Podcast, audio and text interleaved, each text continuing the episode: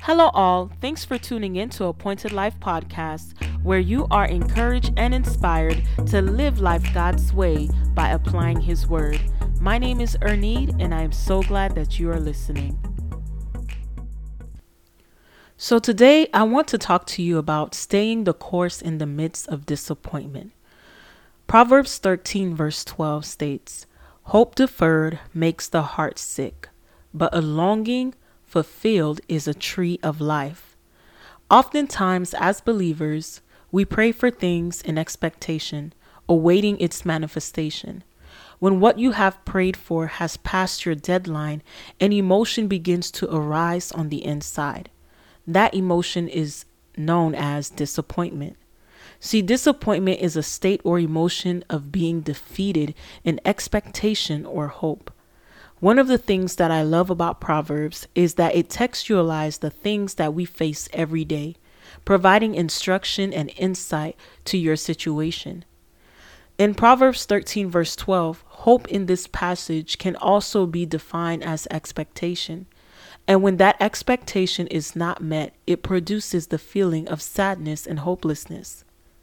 I believe that this happens because our expectation was focused on how and when things will happen versus the one that could make it happen, which is God.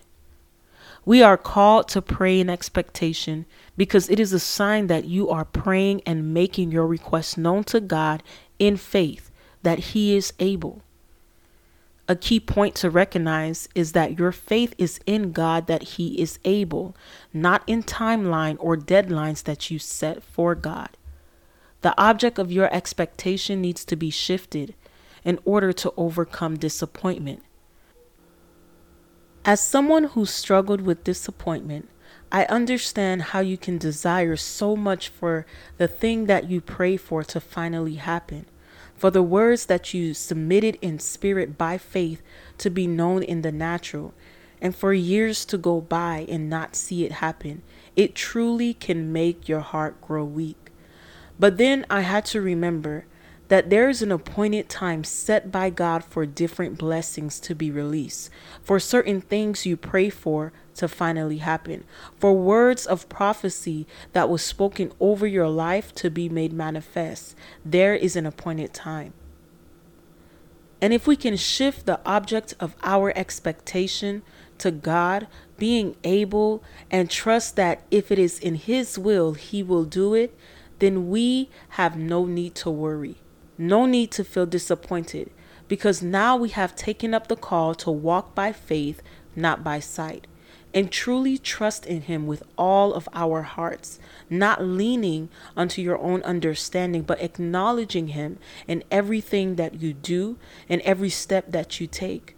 One of the worst things that we can do as believers is remove the hand of God over the things that you have prayed for and move in your own timing. Not only are you stepping out of the will of God, but you begin to create a story for yourself that does not align with the narrative that was pre written for you by God. I promise you, God knows best. Now, besides shifting your expectation to God, you must also seek His will. Oftentimes, you get caught up praying for things that God does not want for you, and you become sad and depressed when you never see that thing happen. See, God is able to do exceedingly and abundantly, and we can trust in God because He is able. But if it's not in His will for your life, He will not do it.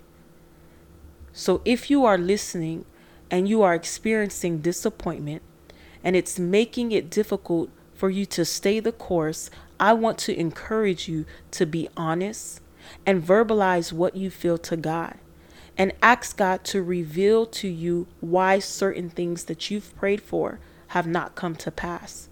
Maybe there are things that He needs to work out in you first so that you do not taint or dishonor the blessing, or it just may not be time. Another reason could be that what you've prayed for does not align with His purpose and calling for your life. It could be that what you prayed for does not bear the fruit of being a disciple of Jesus Christ. Simply put, it is not the will of God. Now, when you recognize these things, that feeling of disappointment will begin to dissipate because now you have made a sure decision to trust God. You prioritize the fact that God sees further than you can ever imagine. The second part of Proverbs 13, verse 12 says, A longing fulfilled is a tree of life. And this comes with trusting in God's timing and staying the course. Now, let me pray for you. Father, in the name of Jesus, I pray that you heal the heart of those listening who's experiencing disappointment or hopelessness. Help them to see that they are held in your hands. Give them the strength to wait on your perfect timing and trust in you no matter what. God, I thank you for the shifting that is happening in their hearts even right now. And Holy Spirit, stand as a comforter in their lives it is in Jesus' name I pray. Amen. Thank you for tuning into Appointed Life Podcast, and I pray that you have a blessed day and an awesome week.